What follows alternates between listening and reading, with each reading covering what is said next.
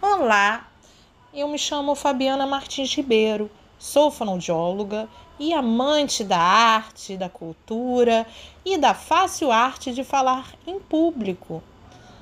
Bem, falo em fácil arte de falar em público, pois muitos acham que é um bicho de sete cabeças, e eu venho contar um pouquinho que não é tão difícil.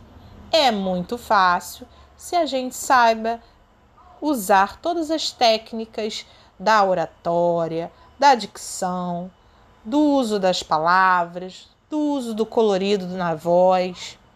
A palavra é a principal ferramenta da comunicação.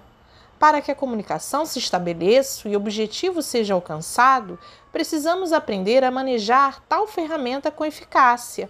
Muitas pessoas ficam inibidas frente a uma plateia simplesmente porque não conseguem organizar suas ideias e argumentos para transmiti-los de maneira clara e convincente. Não falta o que dizer, mas sim como dizer. Demóstenes, Cícero, Quintiliano e tantos outros foram mitos da oratória, contudo, foram preparados para serem oradores profissionais. Hoje, os cursos de oratória estão mais preocupados em formar profissionais oradores. A plateia exige um orador que converse com ela e não um palestrante que fale com ela. Daí a importância de interagir, de observar o seu público, dar vez, dar voz às perguntas da plateia, os olhares, né? conversar e não apenas falar não só transmitir o conteúdo, e sim interagir de forma prazerosa, de forma a atrair a atenção do seu público. E também, tão importante como manejar bem as palavras, é o colorido na dicção. As vozes têm seu colorido, através delas, quando exprime as paixões humanas, sentimos e passamos as cores é que os sentimentos dão a cada palavra um colorido específico, que é reflexo daquilo que o falante sente. Amor, ódio, alegria, tristeza, coragem, fraqueza, derrota, comando, ironia. Os sentimentos, portanto, pintam as palavras. Dessa forma, a dicção tem um colorido que é o resultado do estado da alma da pessoa que fala. Como na pintura, a luz ou a pouca luz define a atmosfera de um quadro. Esse fenômeno ocorre na dicção, quando coloca em cada palavra, em cada frase, em cada expressão, as nuances que irão compor o quadro, do texto ou da voz falada, com a sua atmosfera própria. O colorido da voz relaciona-se também com a altura tonal. Os tons mais agudos são, por natureza, claros, e os tons mais graves são naturalmente escuros. Nós temos seis tipos de vozes, vocês sabiam? Uma voz é a chamada voz de ouro, que simboliza o entusiasmo, a alegria, o brilhantismo, a exaltação, o ardor, forte, quente e iluminada. A voz de prata é tranquila, meiga, doce, ingênua, lírica e delicada.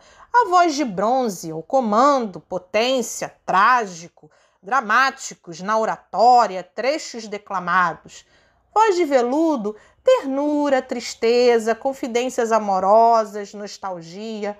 Voz cavernosa, mistério, medo, pavor voz branca, do sussurro, afônica, aquela que a gente, quando a gente está sem voz, que a gente quer contar um segredo.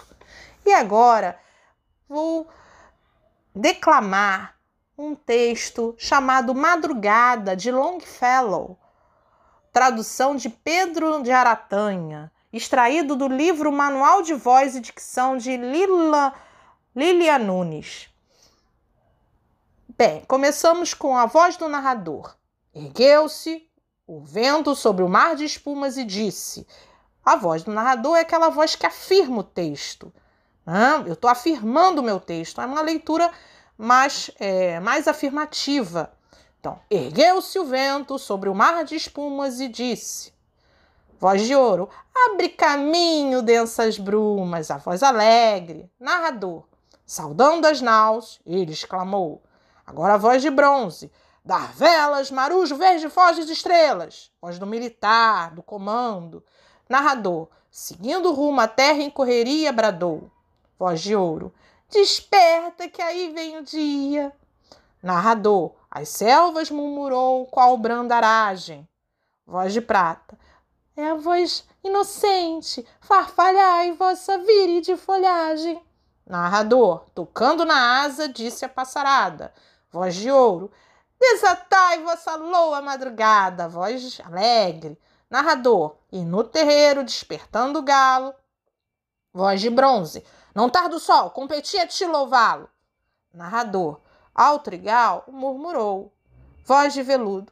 É a voz triste, inclina a fronte, que amanhã vem surgindo no horizonte. Narrador, arrojando-se, disse ao campanário. Voz de ouro. Bimbalhai, bimbalhai o vosso horário. Narrador, e, baixando por sobre o cemitério, voz cavernosa, seu dia chegará em paz, espério.